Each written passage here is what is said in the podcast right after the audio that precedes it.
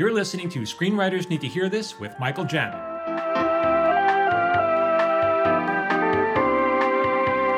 Hey everyone, it's Michael Jamin. Welcome back to Screenwriters Need to Hear This. Today I got a very special guest that none of you deserve to hear. You're just not good enough. But if you, but if you do want to listen, pull over here. If you're listening in your car, pull over. You gotta, because this is a this is a big shot in the TV world.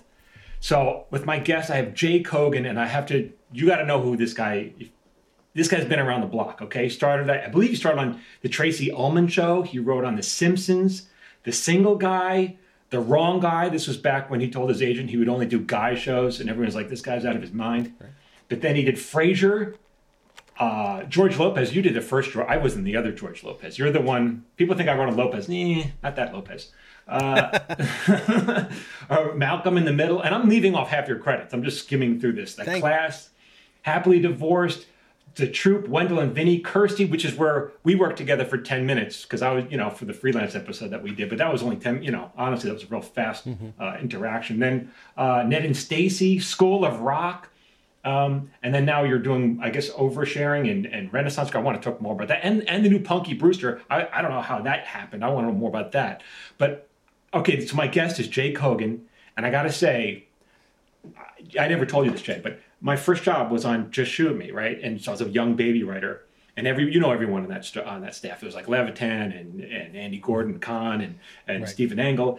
And you were one of these names that always came up it was Jay Kogen said the funniest thing on Frasier. Jay Kogen did this. He came into the room. He did that. And you were on my honestly in my mind, you were like this mythical character, you know. And even at the time, I was like, I don't know if it's Jake Hogan or Jake Hogan, and I don't want to ask because no one wanna... does. No one knows. It's true. No one knows. I was too uh, embarrassed to ask. I'm too, I'm still mythical, by the way. Just so you know, you're still. I may or may not be real. Right, mythical. Right. Mythical. Okay. You yeah. Now you said I'm mythical. I don't know. So you don't you don't know whether I'm real or not. So I don't know. I don't want to find out. I don't know. But we'll get to the bottom. The people who are driving, who pulled over, thank you for pulling over. I appreciate it. I hope you're safe. Put your hazards on. I so Jay, I got a, a million questions for you, but I guess I, let's start with the beginning. Everyone wants to know like how did how did you break in to Hollywood? Oh, it was a really rough ride, man. I uh, my dad was a writer producer and I asked him to introduce me to some of his friends. but and, and then, let's talk about your dad. So like, and I took it from there. but but you he wrote and he wrote on a bunch of shows like Mary Tyler Moore show. What else did, did you write he on? He did. He read he wrote he wrote Mary Tyler Moore. I believe he wrote a Mash. He wrote a Newhart uh, and the Newhart show, Bob Newhart show, and Newhart. Uh, he wrote on um, the Carol show and the Dean Martin show right, and the Jim Davis right. show and the Donnie Marie show and uh, he worked on uh, Empty Nest and he worked on he worked on a million shows uh, and uh, wrote one shitty movie. Did what movie Birds Do It. It's called a soupy sales movie called Birds Do It. And my, my father was telling me that he's he can't bear to watch it. He hasn't seen it since 1963. Because it was rewritten? Because Soupy re- rewrote it? No, he he wrote it completely. No, it's his fault. he's saying he's saying it's horrible and it's his fault. So, but so you grew up around it, like so. I thought you were from Brooklyn, but you you grew up. I was here? born in Brooklyn, and uh-huh. my dad uh, moved from Brooklyn. He was working on the Tonight Show with Johnny Carson, and he moved out from Brooklyn to come work on the Dean Martin Show in 1968. Jesus. Uh, and uh, and that was my first experience on a soundstage was on the Dean Martin Show on a Christmas episode, and it said, "Ah, this looks like a fun job." Uh, little did I know that writing is not a fun job. writing is a really unfun job. People don't uh, realize that. But what was it? So what was it like growing around it? Like, like did you talk shop with? Did you? I don't know. Did you talk about? I mean, I was five. My talking shop was going to be limited. but, but, even when no, you got older, like, did you? Did he tell you how to write a script? No, I mean, here's here's the thing. We you grew up you grew up in a in a family that I'm sure was a funny family. There's no question. If you're funny, uh-huh. you grew up in a funny family. My father, no, my dad invented comedy. He told me he made it up. right. So my mo- father and mother are funny, and if I try to make a joke at the table and get them to laugh, it was a great victory. Right. So you'd hone right. your skills to make people laugh at the dinner table or at the on the living room couch, and that's kind of your writer's room training, and that's how you sort of become the jokey guy in high school or junior high, and become the jokey guy.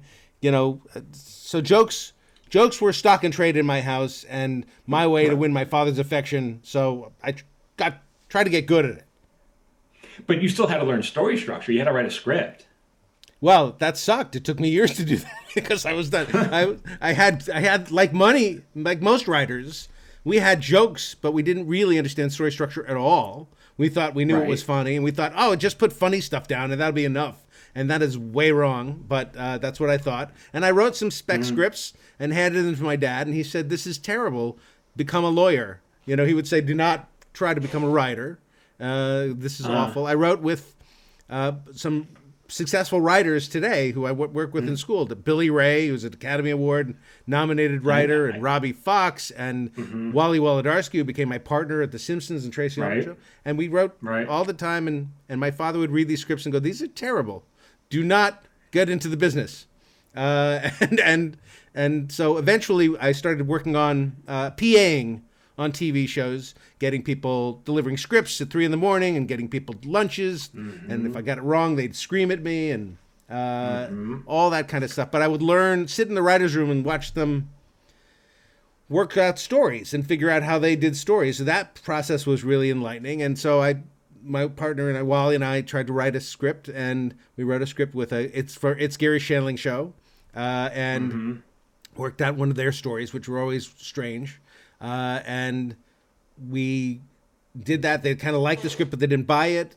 And then we wrote another right. one, and they didn't buy that. But then that became a sample that we got a job at the Tracey Ullman Show from, and that's how it mm. worked. And, and at the Tracey Ullman Show, under Heide Perlman and Jim Brooks and Sam Simon and Jerry Belson, I started to learn that drama had a big part in comedy.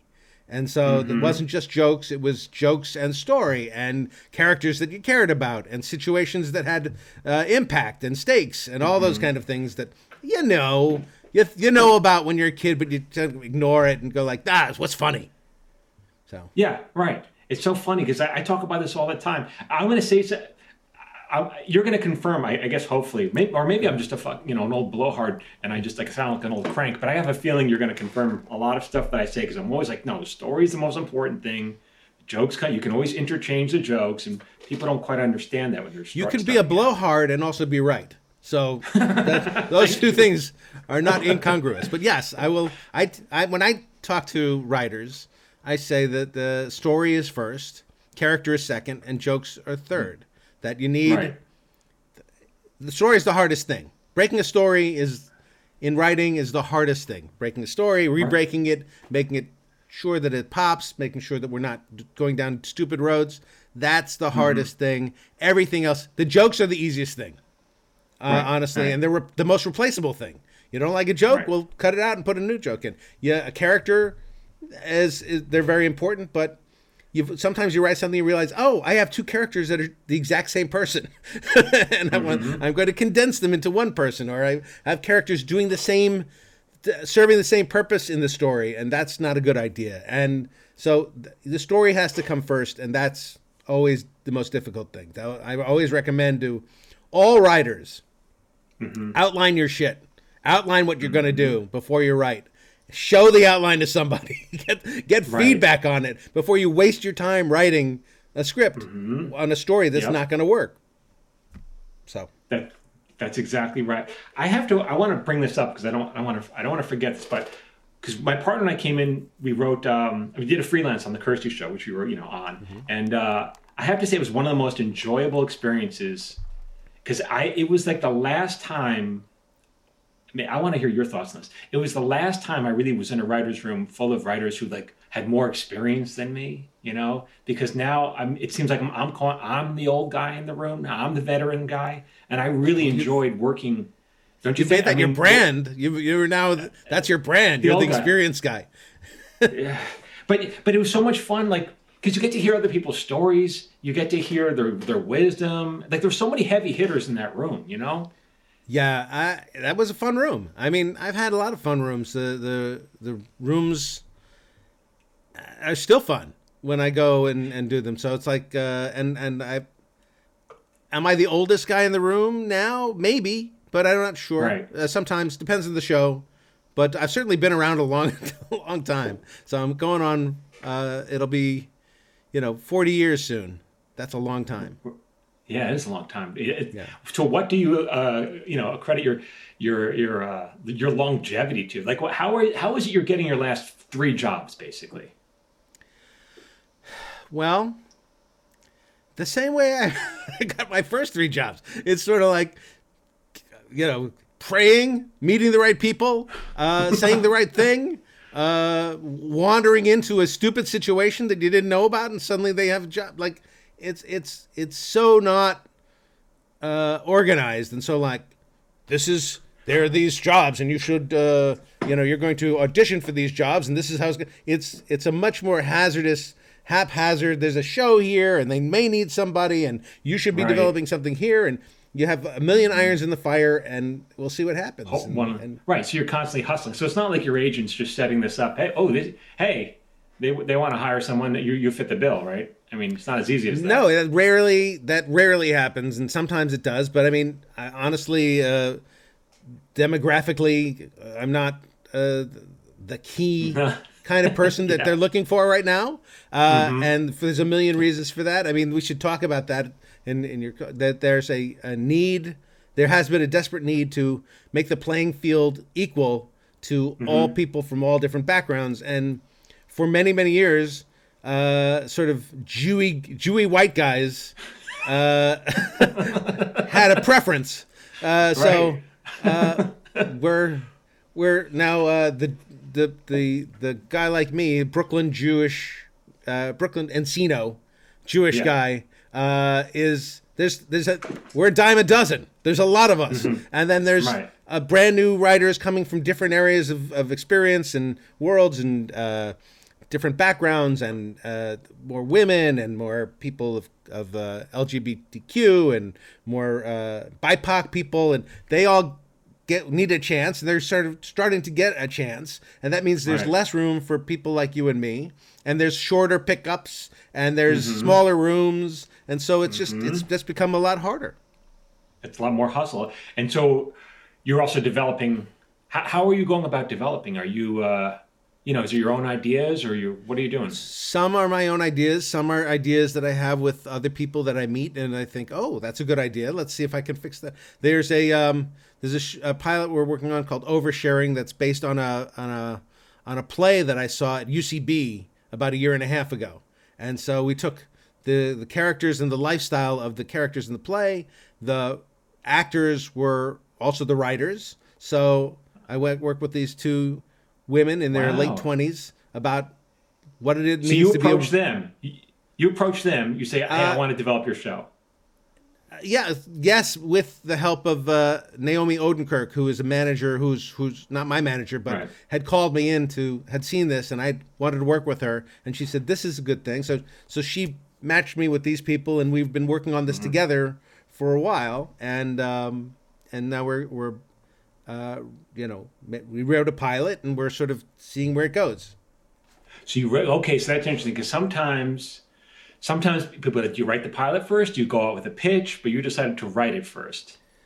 Well, here's the thing: we had a couple different uh, things going on. The the writers who were the actresses who did this didn't have writing samples. So, but they wanted to be uh-huh. part of the show. So right. to prove that they are able to write, they wrote. So it's also so, you, so this is their this is their first episode, and mm-hmm. you know they'd like to be in it too, but maybe we'll sell it without them in it. But this is to prove proof of con- concept. Like here's this thing, we may right. not use it to sell the show, right? But we may. So we'll see. And we'll you, so you kind of just oversaw it. You you were you didn't uh, help with the writing. You kind of just kind of directed them a little bit, or no? Uh, well, I we we pitched out the story together. Uh, right. You know, I I they I taught them kind of how Act the story structure is going to work and yeah. and and and bring their play into a series. That whole transfer from interesting series. Uh, uh, you know, I guess I would get a developed by credit, something like right. that. But uh, right but I didn't write the script. I helped rewrite the script, but I, I was right. involved heavily in the, the creation of it. So, I mean, my, my goal in this kind of thing is not to put my stamp on it. My goal is to take their world, their idea, and bring it to life. And so the That's second exactly I'm right. sort of putting my, you know, 50 year old guy brand on her their 20 something life it's going to get ruined Yeah. so i just have to sit back and sort of like appreciate the world they're creating and then give my input here or there to, about maybe steering in certain directions and maybe this is what makes a funnier story and thing and, and reminding them what their goal was and who their characters were sometimes you lose that track of that So how do you feel? Uh, how do you feel like young writers have changed now? How are they, how are they different now than then? You know, in attitude and preparedness and everything. so much dumber So much dumber. God. uh, what are the, they're the same. I honestly Uh-huh. feel like they're exactly the same. Here's here's what's different. The writers' rooms are different. yeah. What we can what what we're allowed to say and how we're allowed to behave is different. Yeah. I'm not going to say it's better or worse. It's just different. I mean, we in the old days, we could make fun of each other Yeah. and and have uh, do jo- I was famous for doing room jokes. I did jokes, a lot of jokes in a writer's room. Right. Sometimes I would people would say things and I would die. Sometimes people would say things and I would uh, run out of the room so that you could see me in the window and just keep on running. Uh-huh. And if my car was in the visual aspect of the window, I would get in my car and drive away. Uh-huh. I would do, I would do a lot of jokes.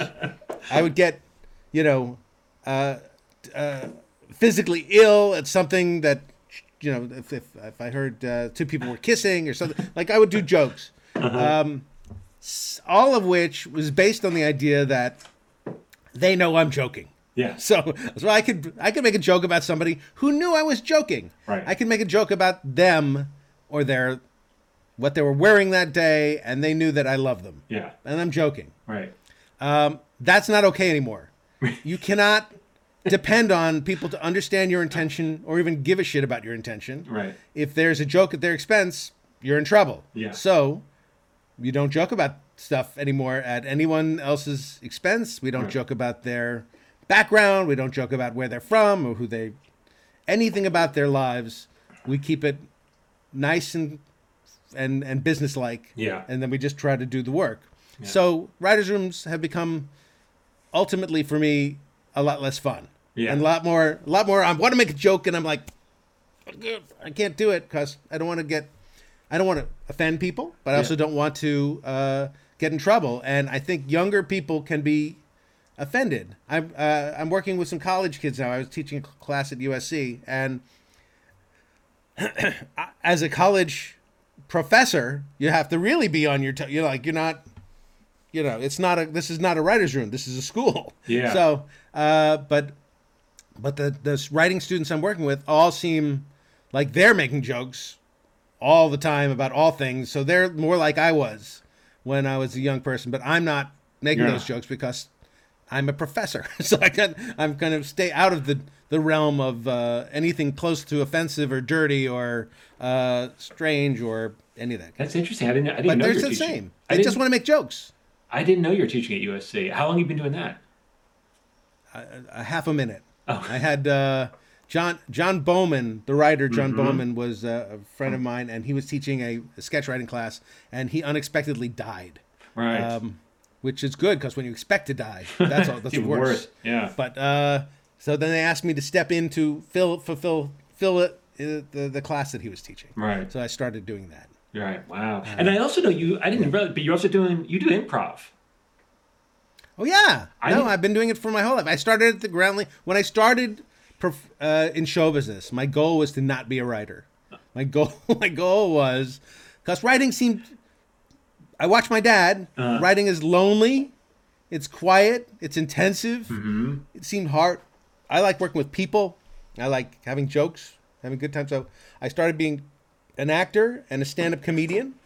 And then I've, I, when I was 16, I was when I was a kid, I was an actor. When I was 16, I was still trying to be an actor and doing stand up. And then I transitioned over to the Groundlings, which was a much better atmosphere to be part of than uh, than the improv or the comedy store. And I sort of figured out what character and story was based on that. Uh, that helped a lot, by the way. I do recommend that if you if you can, if you're a writer, to take acting courses and take uh, improv courses because you'll learn a shit ton of what you need to know mm-hmm. uh, about being a writer. The other thing you need to do is take editing courses. If you can take a course in, in, in editing movies or editing TV shows, you'll learn what's important to keep in your script and what's not important to keep in your script. Right. I didn't know a thing until I started editing. Do you have? But but anyway, what, is there any goal? Like, what, is there a goal for you for? Or are you just like getting up there and performing? Is there an? Is there an? You know. What do you mean? Like, goal? is there an end to I mean, it? Do you I'm want? Ho- to... I'm hoping people throw roses at me. That's my goal. but do you want? I don't know. Do you want to turn it into something, or do you just you just enjoy the process of getting up there and performing? It's improv is cult a cultish comedy religion. Uh-huh. So you do it because you learn the skill. It's like if I was a glass blower and, and, suddenly I learned how to make little glass animals when I was 16 and I still know how to do it and I like it. So I'm I'm, I'm doing improv. The, the goal is to stay loose, right. keep your mind fresh. Uh, it helps improv helps this to be able to risk you don't know what's coming, you don't know what you're going to do, and you mm-hmm. commit to a character and you commit to an idea and you take it and see where it goes. It's no different than when you sit down to write a scene and you're about to commit to writing a scene. You might know where it's supposed to go, kind of, but this is what really when it's time to commit to writing it and it's a blank piece of paper and you have to be the character uh, who says this thing, then turn your mind to the other character that says this thing and what are what are they thinking and how are they acting and how are you being and what does the scene look like and how do you fill the space with physicality and all right. the things these are the things that you learn from improv right. and these are the things i, I still I, I still love doing it because it keeps me fresh and uh, reminds me of that it's fun to create and how, how often do you go up My, the group that i'm working with now the transformers we go up about once a month right uh, and then i'm also uh, an improv whore, and I will, pre- I will, I will appear with any other improv group that asks me.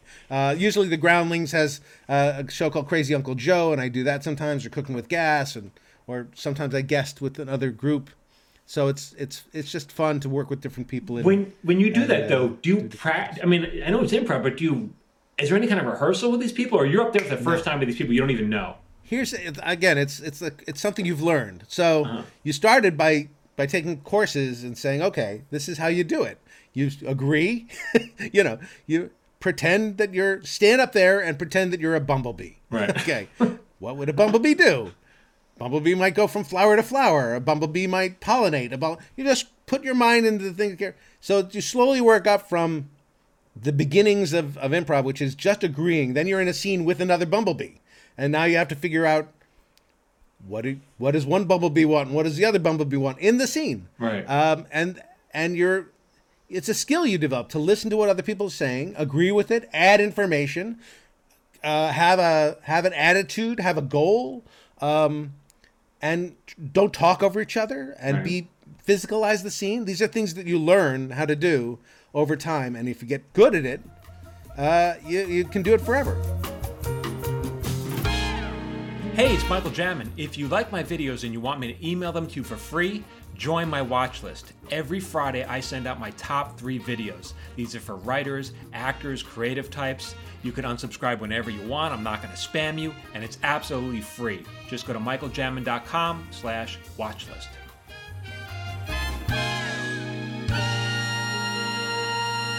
All right, so yeah, so you were working, so you knew, you knew uh, Tom Maxwell, and you're going to tell that story.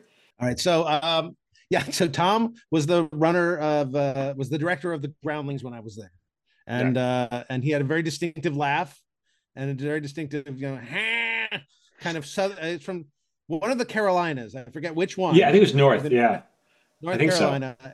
and uh, and he was uh, was great audience, a great mm-hmm. audience. He loved the laugh. was was one, wonderful to have, and he's the guy I interviewed with to get into the Groundlings to start the, working at the school.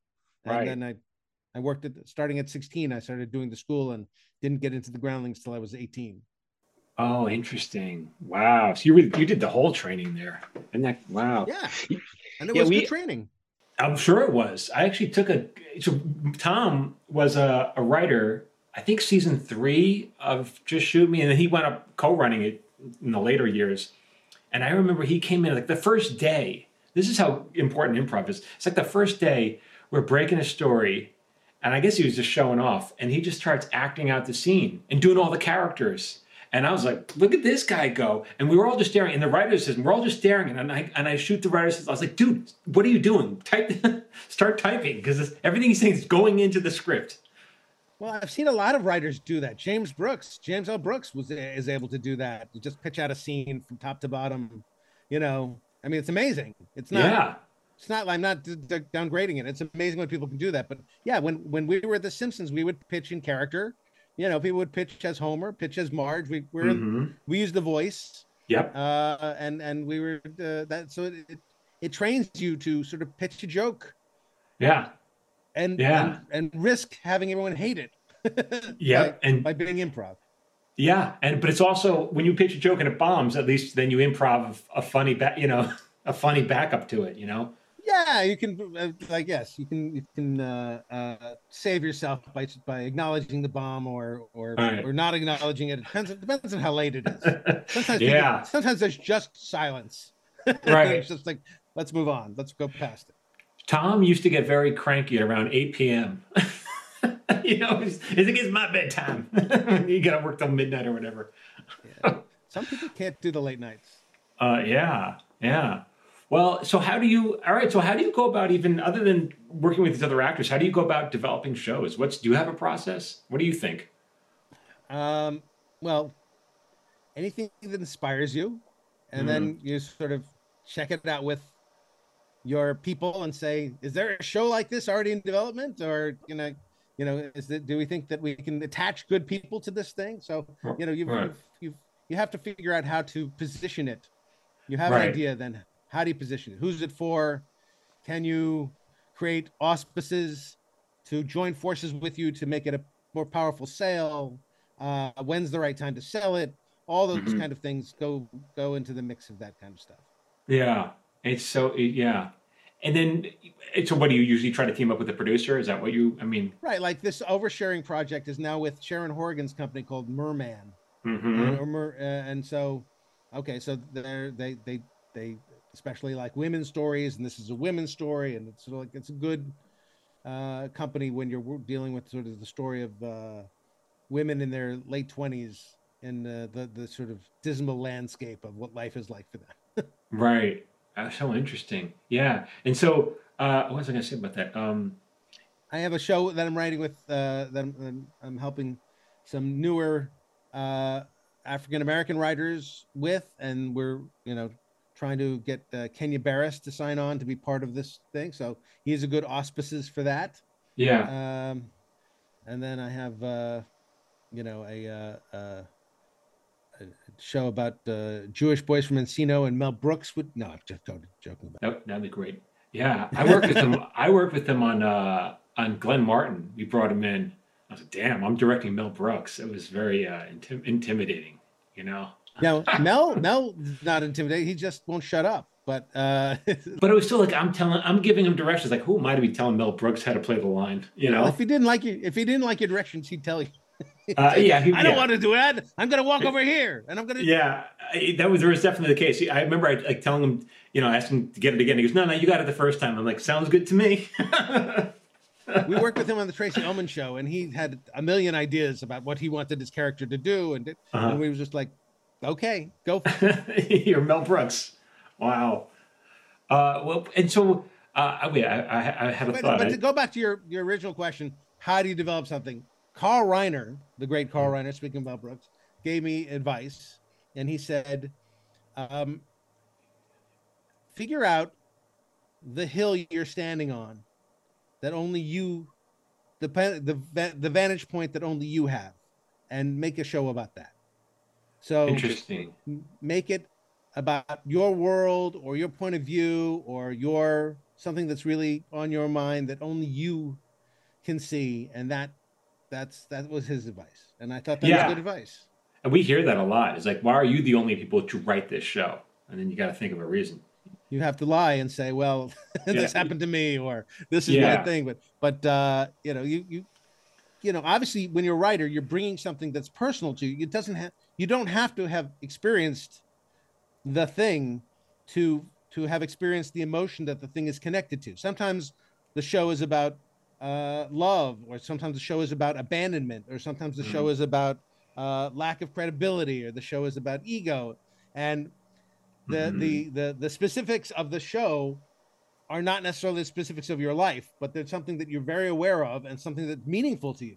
And if it's meaningful to you, then it's going to have a resonance that's going to count. And that's uh, what I try to do when I when I when I write something. It's because I relate to it and I feel it, and it's and I feel that there's a truth in it. Right. It's, these are all good words. And how did you? Let's say a show like uh, like the, the remake for Punky Brewster. Like, how did you get involved in that? I'm always wondering how that my, happens. My friends, uh, Steve and, and Jim Armogida, uh, had created it and produced it, and uh, I'd worked with them on a show called School of Rock, and they right. uh, hired me to help them. That's I mean right.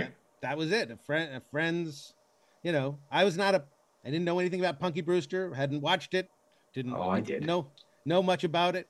Uh, uh-huh. But I, I, got to know about it, and so right. uh, uh, then we, we we tried to make it. It had been in development for many many years. Universal was trying to sort of use their own properties and make something of it, and so that's that's what happened. It sort of came together over the course of like five years. Wow! See, it takes how long? That's how long it takes. Yeah.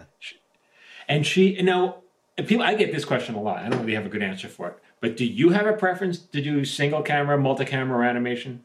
Uh well, I think it's harder to sell a single camera show. Everybody wants to buy. Every network says they want to buy a single camera show, but then they don't.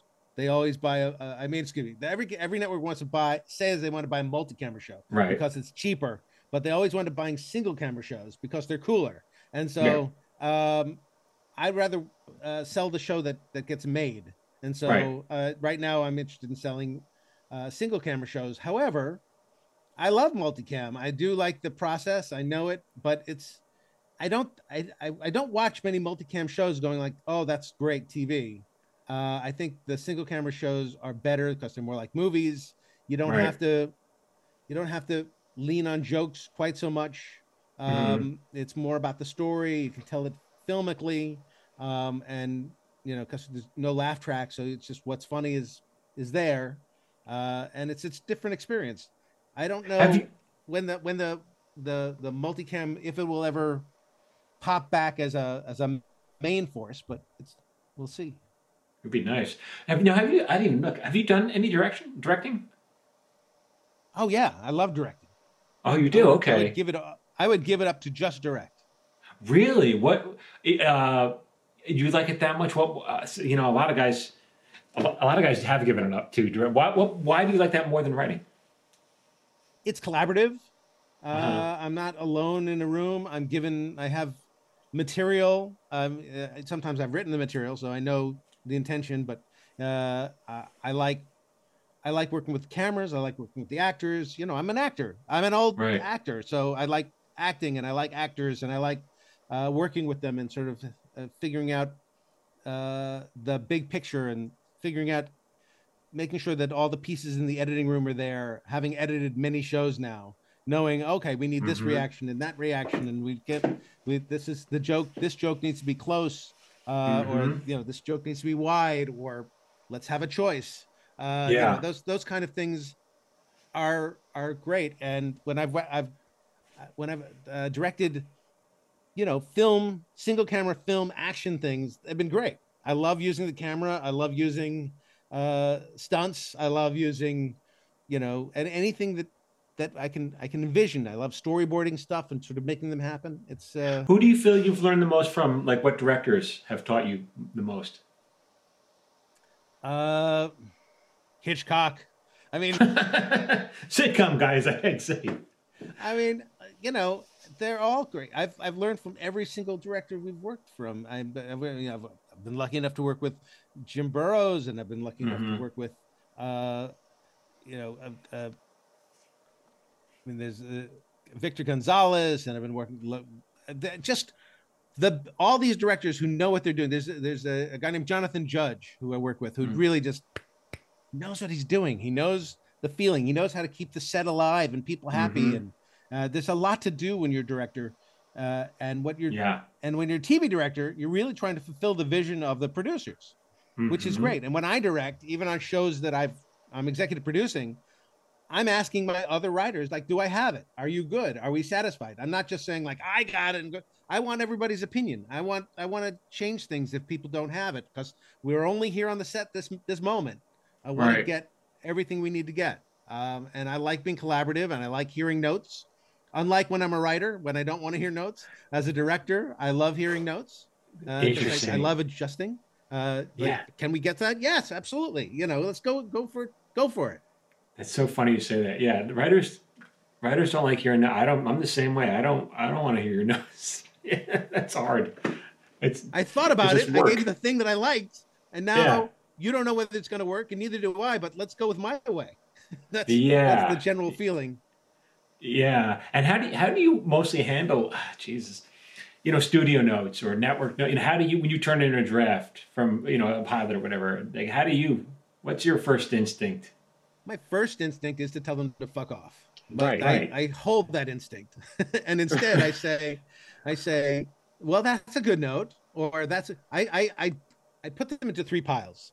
Notes uh-huh. that are good notes, and sometimes I get really good notes.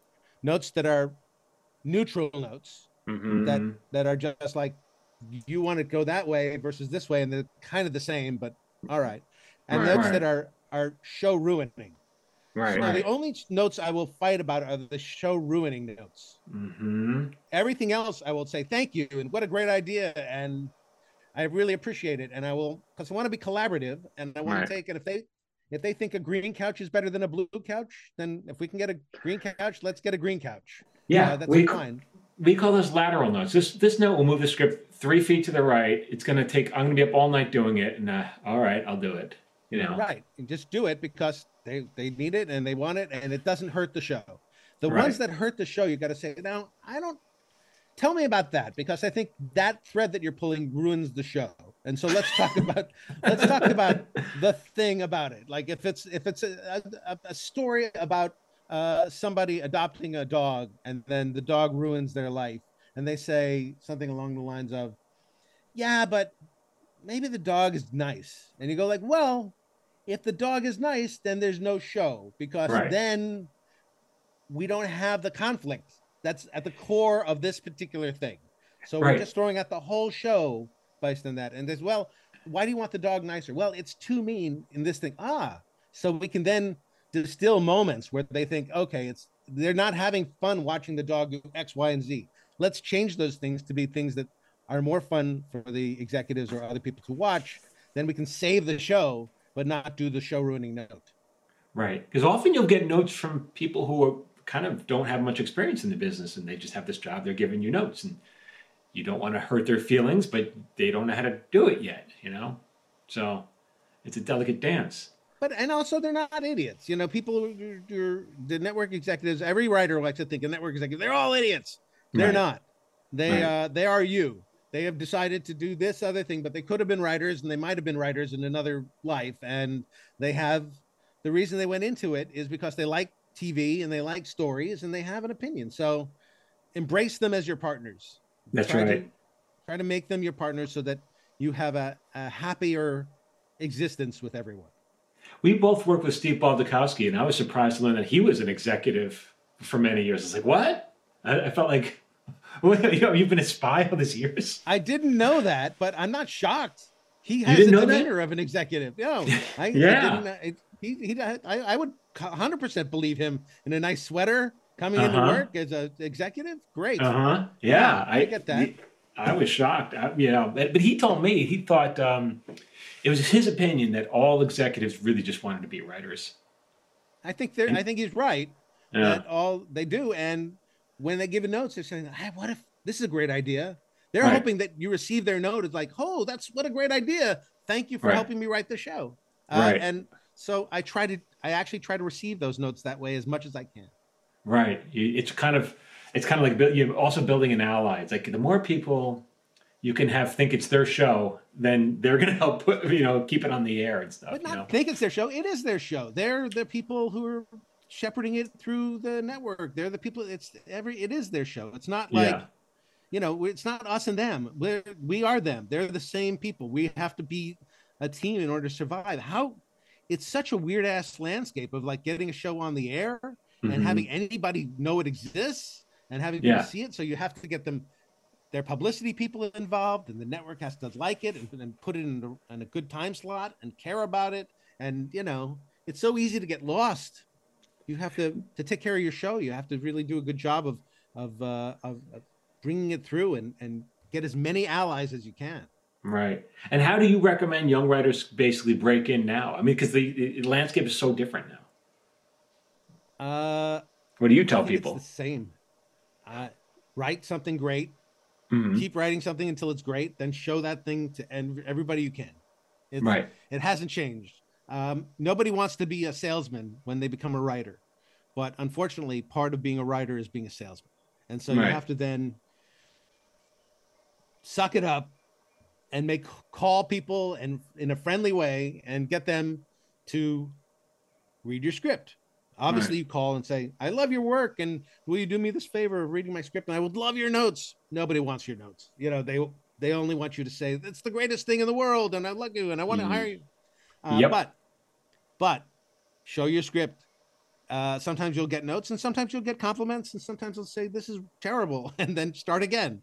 And right. you know, you have to really work hard to get through it. Plus, meeting people and expanding your your social circle is really important. So finding a way to to join groups and be mm-hmm. part of schools or be part not schools exactly, but be part of uh, of, of communities. professional groups and communities yeah. And, yeah. and and find your way to expand that way.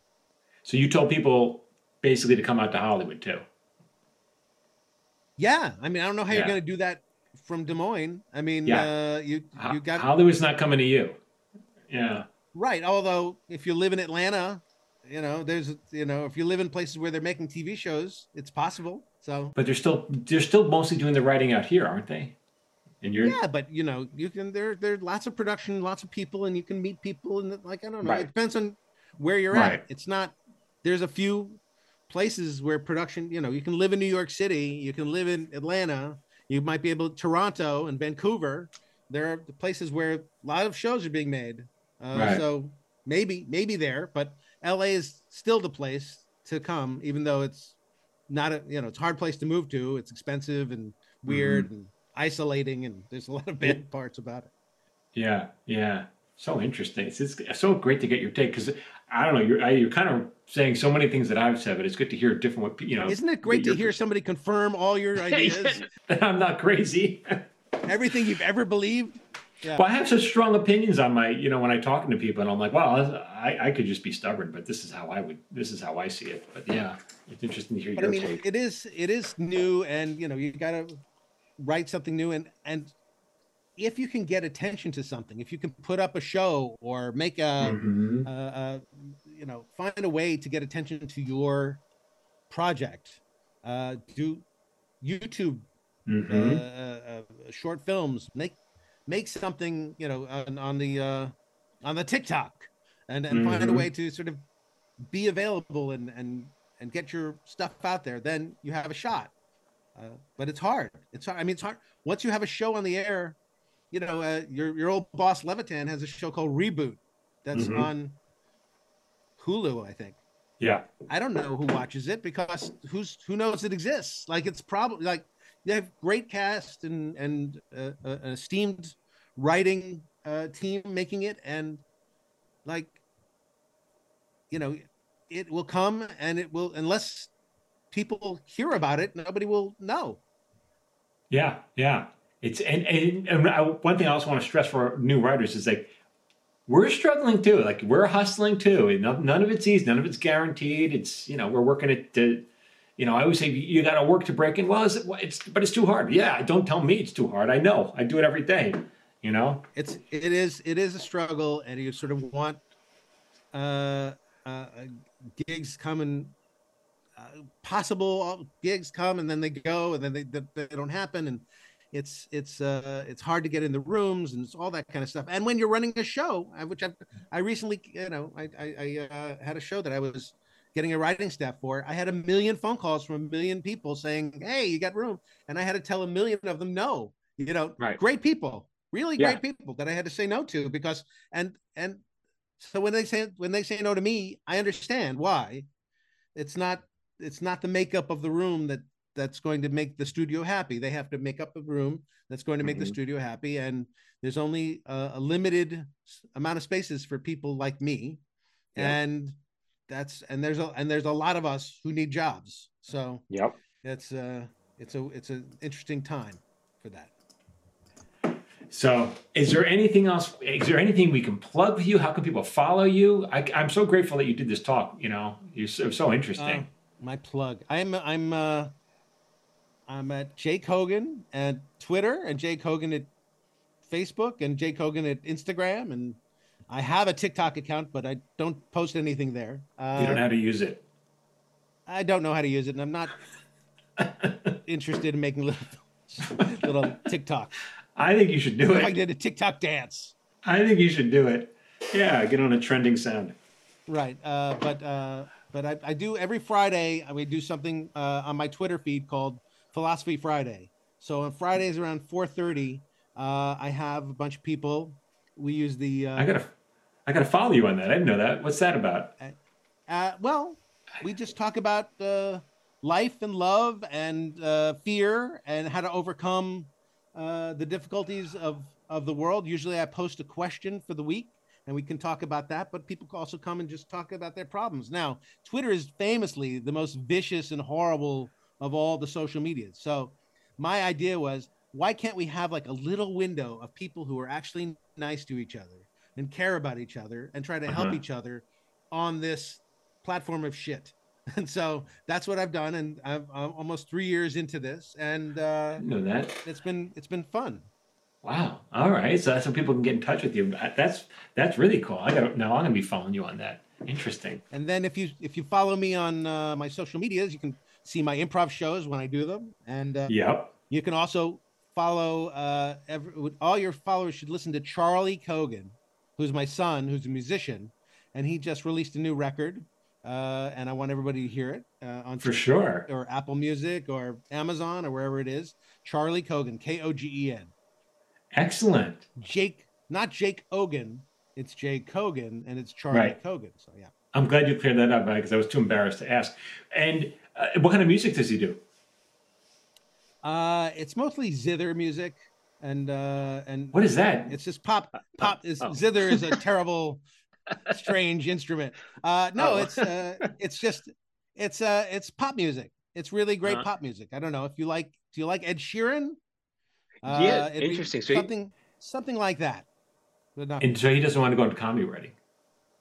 He might. He's really funny. Uh, and right. we've worked on stuff together, but he's really talented musician, and he's sort of honed his skills as a as a music a songwriter, singer, music uh-huh. producer, uh-huh. and those are he's like ready to go on that level. He's Good not for him.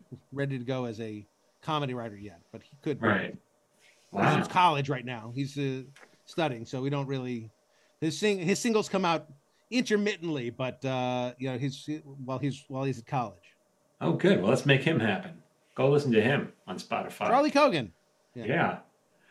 Jay, thank you again so much. Uh, this is good for me to hear. I don't know if anybody else heard it, but I like. It was great it. to hang with you. I, you know, I'd heard a lot about you, and uh, and uh, you know, so this is, and I've seen your videos on the uh, on the TikToks and the yeah, and the, weird uh, Instagrams, and that's been that's been amazing. How do you market you? How did you decide to sort of do do this stuff? I'll tell you after we get, we get off the air. But basically, I, I was telling my ma- my manager uh, I had a call with him the other day, and I was telling him what I was doing. He goes uh, on TikTok. He goes, "Oh, I know. People forward me your videos." they go, "Have you heard of this guy?" I like, "Yeah, it's my client." but uh, yeah. Well, but it's but it's uh, it's interesting, and I think it pro- uh, provides a valuable service. But it's it's it seems like it would be uh, you know a little bit of a time suck, but also just mm-hmm. there's there's there's value on the other side of it. Yeah, yeah, yeah. I'll, we'll talk more about it. But thank you so much, everyone. Go follow Jay Kogen and uh, and his son. And, and ask and me questions. You can reach me at uh, at any of these places, and I'll answer your questions for free, just like wow. Michael does. How do you like, like Michael does. That, I'm going to start it. And I'll, I'll agree. And I'll agree with him on everything he says. Please, I need it. All right. Uh, until next time, thank you so much. And uh, oh, uh, yeah, thank you so much. This has been an episode of Screenwriters Need to Hear This with Michael Jamin. If you'd like to support this podcast, please consider subscribing, leaving a review, and sharing this podcast with someone who needs to hear today's subject. For free daily screenwriting tips, follow Michael on Instagram, Facebook, and TikTok at Michael Jamin Writer. You can follow me on Instagram, Facebook, and TikTok at Phil A. Hudson. This episode was produced by Phil Hudson and edited by Dallas Crane. Until next time, keep writing.